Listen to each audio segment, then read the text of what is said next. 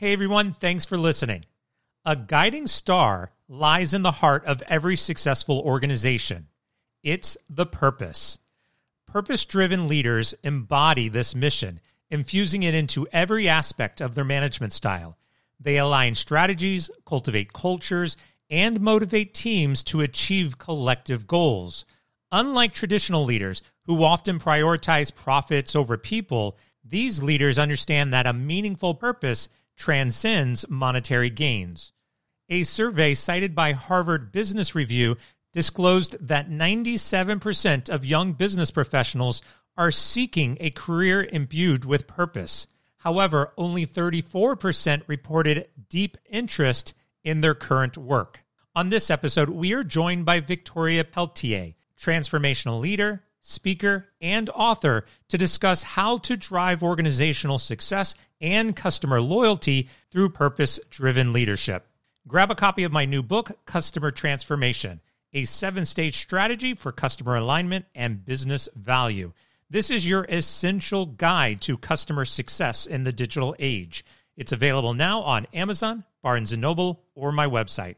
And to support the show, visit chrishood.com/show, subscribe to the show on your favorite podcast platform, follow us on social media, or you can email me directly, show@chrishood.com. I'm Chris Hood, and let's get connected. Connecting. Access granted. It's the Chris Hood Digital Show, where global business and technology leaders meet to discuss strategy, innovation, and digital acceleration. 5, 4, 3, 2, 1. Your digital evolution starts now. Here's your host, Chris Hood. Welcome to the show. Victoria, would you mind introducing yourself? Yeah, happy to. I'm really happy to be here today. My name is Victoria Pelletier. Describe myself as a multi-potentialite, meaning I have a multitude of different passions and interests. My quote-unquote day job is as a C-suite executive in the B2B professional services space. I'm also a board director, an author, professional public speaker, and regular media guest. And then I'm a wife, mother, fitness fanatic, foodie, and wine lover. So let's dive into leadership, because I think that's an area that you speak often about. And where I want to start is we talk about how to maintain a high level of passion, intensity, purpose when you're leading an organization. What kind of advice can you give somebody in order to understand where that intensity starts, ends, and needs to be maintained? So that's a broad question. And Chris, there's no magic bullet here at all. But what I would say to kickstart this is making sure that not only the work that we do every day, but we are inspiring in those that are working for us is really connected to purpose and an alignment of values and one's desire to have impact. And more that, that COVID and this pandemic exacerbated the way that employees in particular think about that. And I hate the news headlines of quiet quitting and great resignation, all those. But the reality is the way we think about work is changed dramatically. And so we want to do work that we feel is purposeful and aligns to our values, aligns to the kind of impact we want to have at work, in the community, at the world at large. And our role, particularly from a leadership perspective, is to make sure that every employee understands, even if they're our entry-level employees, how they can impact the broader purpose and bring connectedness to what they do every day. Now, what's interesting in there is, first, I agree. I think that is a critical part of any organization. But in this age, as you said, the foundation of what work means is evolving. And what we find is, especially when we see a lot of unemployment, we see mass layoffs, that people will go to a company and they will work for that organization when those values or the purpose do not align. And so it's even more challenging for leaders to be able to establish that culture within the organization when you know full well there's several people there that just simply don't agree Right. That makes me think of, I just finished listening to the audiobook of Elon Musk's biography. And that for me is a great example of what you're talking about. People who have made choices to work in the organizations in which he leads and runs, knowing full well the type of leader he is. And this is where I think we, you know, there's a paradox, however, when we talk about purpose and the ability to compartmentalize what we do every day. And so people could say, I fundamentally believe in green energy, and this is why I want to work at Tesla, for example, even though they might not like the leadership, you know, or make a decision to stay at X, you know, formerly Twitter, whatever it is. And so you need to, I think that's the paradox that we recognize that needs to exist. And then down to, from a performance standpoint, in terms of how we manage our employees who aren't aligned around the values of the organization or the leaders, is to get the best performance out of them is to figure out what makes it work for them. And is that because they've recognized I'm here for a period of time to learn and contribute deeply to something I'm passionate about, and that's the product, service, technology? Or is it to get this on my resume for a period of time because it's going to help me, you know, as a launching pad to the next level? And I think that that's how I've approached things in the past. When I work for toxic leaders or organizations where I'm questioning, I'm like, I am here for this reason, for this time frame, and it makes it that much more palatable to make it to that goal line. The toxic leadership is a challenge, though. I mean, we've all worked for somebody who we simply just did not get along with. I'll use kind words. But it has impact on the overall morale of an organization. But that also starts to wear on us. I mean, I've been in the same situation. I go into work every day, and you start off like, I love my job. I'm waking up every day. I'm going into work. Morale is high. This is what I want to do. And then it just starts chipping away and chipping away. And at some point in time, you're like, I believe in the mission. I believe in the purpose, but I just can't do it anymore. I agree. I've been there myself. And I have the 80-20 rule for me in terms of my work. 80% of the time, I need to get up and be excited about going into work every day. And 80% of or more, hopefully, of the people I'm working with, I enjoy working with. I feel challenged by the work that I'm doing. I believe there's always going to be the 20% of administrative stuff we don't enjoy. There's always going to be some jerk in the office you don't enjoy. But again, 80-20. And I sign a lot of my social media posts with, no excuses, which I can tell you my children really love when I bring that into the home front. And that's because I think when you're in the situation, you have a choice. And that is, you know, change and control what you can control. And so if you're in that situation, like if it's a really horrible situation in which you need to go to HR and log a formal complaint and see what can be done around that leader, great. If it's you're not excited by the work that you're doing, find a different role that does, et cetera. But at some point, if it's not changing, you need to stop bitching about it and make a decision around how you're going to move forward for yourself. Let's turn that no excuse around. Now you're a leader and you have lost a few people from your team and you have to go out and rehire. How critical is it for you to hire somebody who aligns with the purpose of the organization? Yeah, that's a tough one, Chris, because there's been a war on talent now, thankfully or not. It's, you know, not great for us, the current sort of market conditions and looming recession. But what it means from an employer and leader perspective is we're seeing less turnover. People are staying, and there's also more candidates in the market because many companies have laid off. So the pendulum swung so far one way, it started to come back and, you know, settled into a place where I would hope that as leaders, we're going to make some choices to do what I usually refer to as just doing the right thing. And so it's a challenge because there's much more of a movement now to looking at skills more discreetly versus broader kind of job families and titles. And with those, you know, skills, assessing, you know, do you have that talent within? Can you build the talent? Do you have to buy the talent? Can you automate some of, you know, the skills, all of those? So I actually see the role of HR as now being the strategic business partner to those that own the P&L in the business. For me, there's some things that I will not trade off for. And I believe culture is the outcome of not just the fancy mission statements we put on the wall, but it's the policies, the procedures, the language, action, and behaviors of everyone, but particularly the leaders who stand at the front of that. And so for me, I'm not going to flex on someone who comes in and is going to destroy the goodwill that we've built and a sense of belonging and inclusion and what should ultimately drive good culture. So I will look for great talent, but I will trade off maybe on the skill level for some because I believe they have propensity to learn and they're a good fit with the others on the organization, and bring in some diversity and different thought to maybe help us innovate and do better.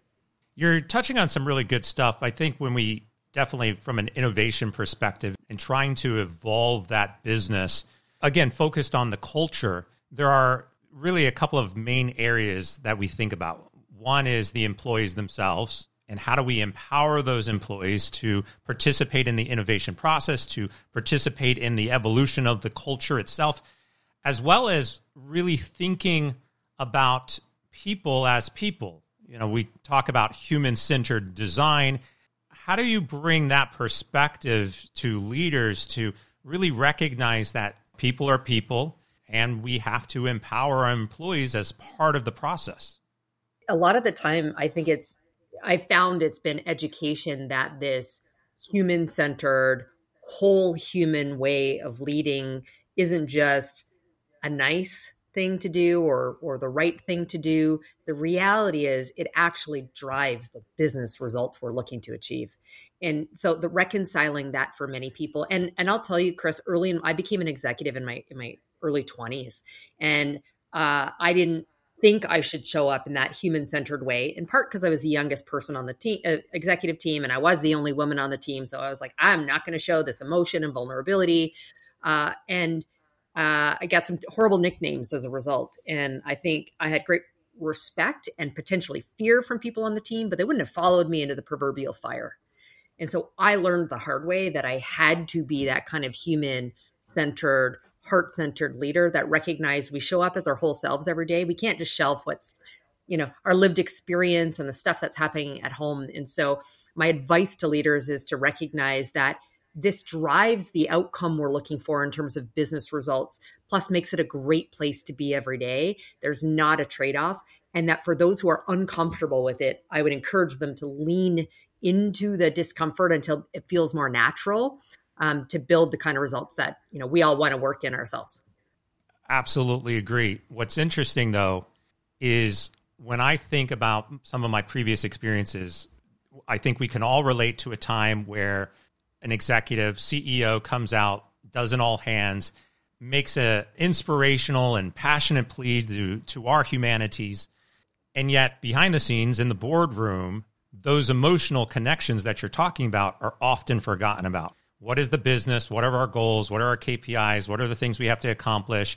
And very rarely do we see around the boardroom, and definitely at the senior level executive position, that emotional connection come out. Why is it so limited to only when we're talking to the masses, the employees, and not when we're doing our day-to-day operational practices?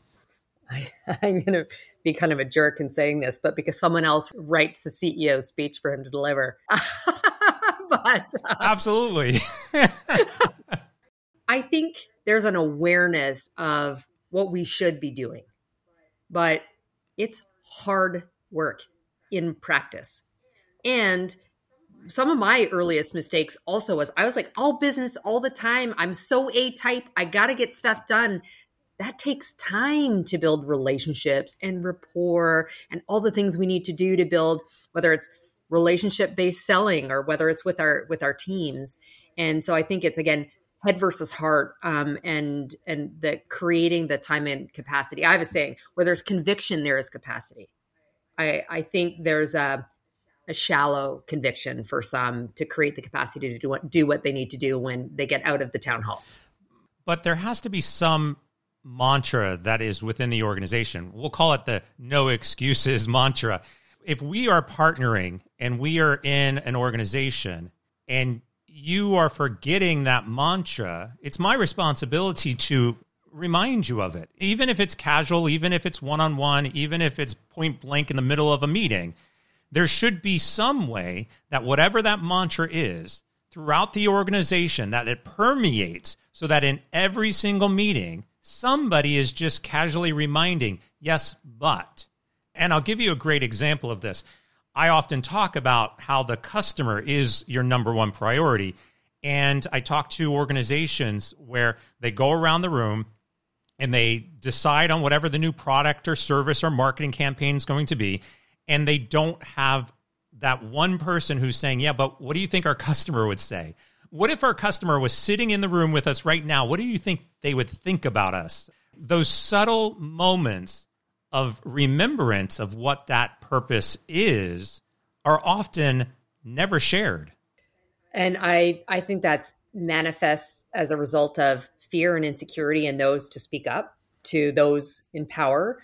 I am incredibly direct. I'm originally from Canada, and I remember the first time I moved to the U.S. and to New York, them telling me I was the least Canadian of the bunch. And that's because I wasn't self-deprecating and apologizing all the time, but really it was much more because of just much more direct, all cards on the table. There is a hierarchy for a reason, and at some point, someone more senior than me can make a decision, and I'm going to need to get on board with it, but I'm going to bring that conversation to the forefront. But I find so many are afraid to do that. That's item one. Item two is people behave in the way in which they are incented. And so a pure focus on driving sales, revenue, profitability, and I've worked a lot in publicly traded companies, quarter to quarter to quarter, means we're making these trade-offs constantly. And not that I don't believe sometimes we need to do that, but because they're getting incented to do that, it's driving horrible behavior. And they forget about all the other values they espouse and have written in their employee handbook around, you know, the kind of culture we want to work in, being, you know, obsessed with our customers, to your point, Chris, over what would they say, what do they want, and what do they expect from us? Psychological safety came to mind as you're talking about it, where we do have those fears. This is insights into any culture at any business. Is if you have those fears and you can't express yourself in a way that is going to, even if it's the mission and the purpose and the mantra that we're talking about, anybody should be able to express that without fear of repercussion. It's still surprising how many companies just don't have that space for businesses to function properly. I agree. And I wish more did in having sort of the I'm going to say bold, but I actually don't think it's really bold to be thinking and operating in that way and encouraging our employees to challenge us and leaders. And I think I've been through 18 mergers and acquisitions for the companies I've worked for. And I think as a result of that, so many times I can say, I don't know what I don't know. And I'm going to have to rely upon, you know, my team and those who have institutional knowledge to educate me. And together we're going to make some decisions. And that's worked for me, but so many don't do that. And again, I don't think that's bold in encouraging that from our employees, but so many are uncomfortable with it. And you did say one thing, that some of that is cultural. And so I hope more and more now that with, you know, the remote first or much more global workers because of the pandemic, that we're going to be able to influence that. I've spent a lot of time in cultures like India, who culturally, there is an extreme deference to hierarchy. And so I often have people who would tell me all the time what I want to hear. And I'm like, no. Like, I need you to tell me what's going to work and challenge me. I remember going into a company in India once, and I asked, what is the problem? We established what the problem was. I said, stop telling me what you think I want to hear. Just tell me the truth. And then it got to the point where, well, we need a manager to approve this. And I said, well, go grab the manager, bring them into the office. Like, let's sit down and have the conversation. Oh, no, we can't do that. That's not how we do things here. And I said, I know that's what we're trying to solve. Just because we don't do things that way doesn't mean it's the right way to do it. That evolution, though, you touched on it, is also we don't know what we don't know. We have to be able to learn and grow ourselves individually. I think the part of being a good leader is to learn as we progress. Organizationally, we should empower our employees to learn and progress. What are some of the tips that you can provide in terms of how leaders should approach that to help either themselves grow or their organization grow? I think there's a number of factors when we look at talent development within the organization and personal development. And I'm a huge believer that, you know, we are the CEO of brand you, of your own career, and not letting others hopefully guide you there. So that's one, we are in control. But as leaders, I go back to this notion around skills. So there's a number of things that I see in terms of what do we need for today and how and where are we growing into the future. So there are the discrete functional skills of the roles people are in, whether it's a certain technology, they're in a corporate function of finance or HR or whatever, that those are those skills, but the shelf life is rapidly reducing because of technology. And so what gets left behind is very different. So the need to problem solve and innovate in different ways because we have technology to support us, but also that innovation, problem solving, and engagement with our customers and our colleagues has changed. And I don't like to call them soft skills, but the human skills are really important. So I think for leaders, it's assessing what do we have today and how is that connected to where we're going in the future, and assessing the skills and the propensity for people to learn new skills, including those human skills that are going to be needed. So that's a big component of that. But also that the conversation over to our earlier piece around what do people want to be doing, whether it's purpose, the joy that they get from their job every day.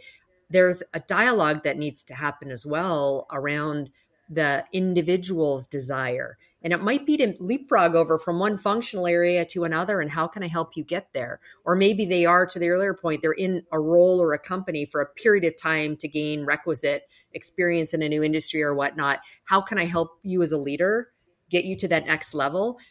But by having that conversation, it produces trust with the employee, and hopefully has them performing at their best for the period of time you have them before they evolve to that new role, or hopefully not a new company, but potentially.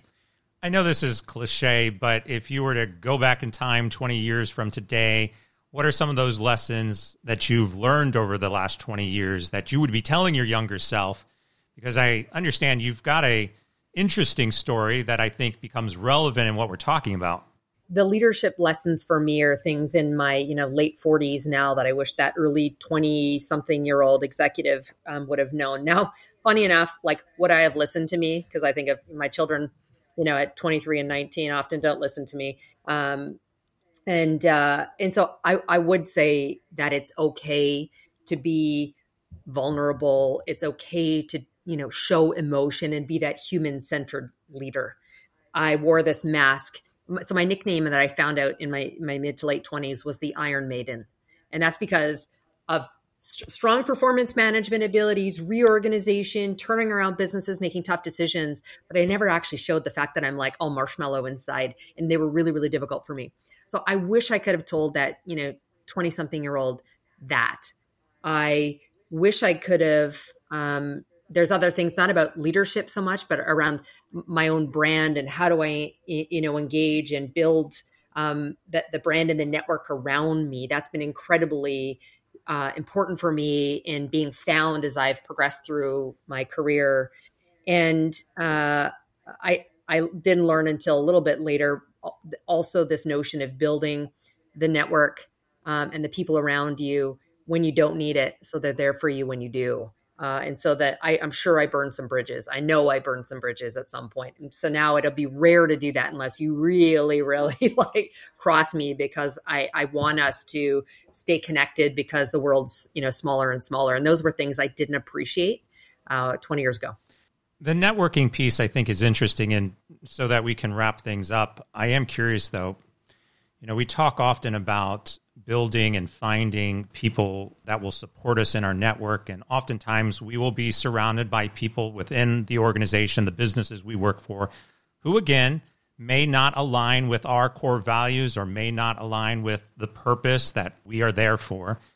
And yet I do feel at times, even those individuals are a critical piece of our network.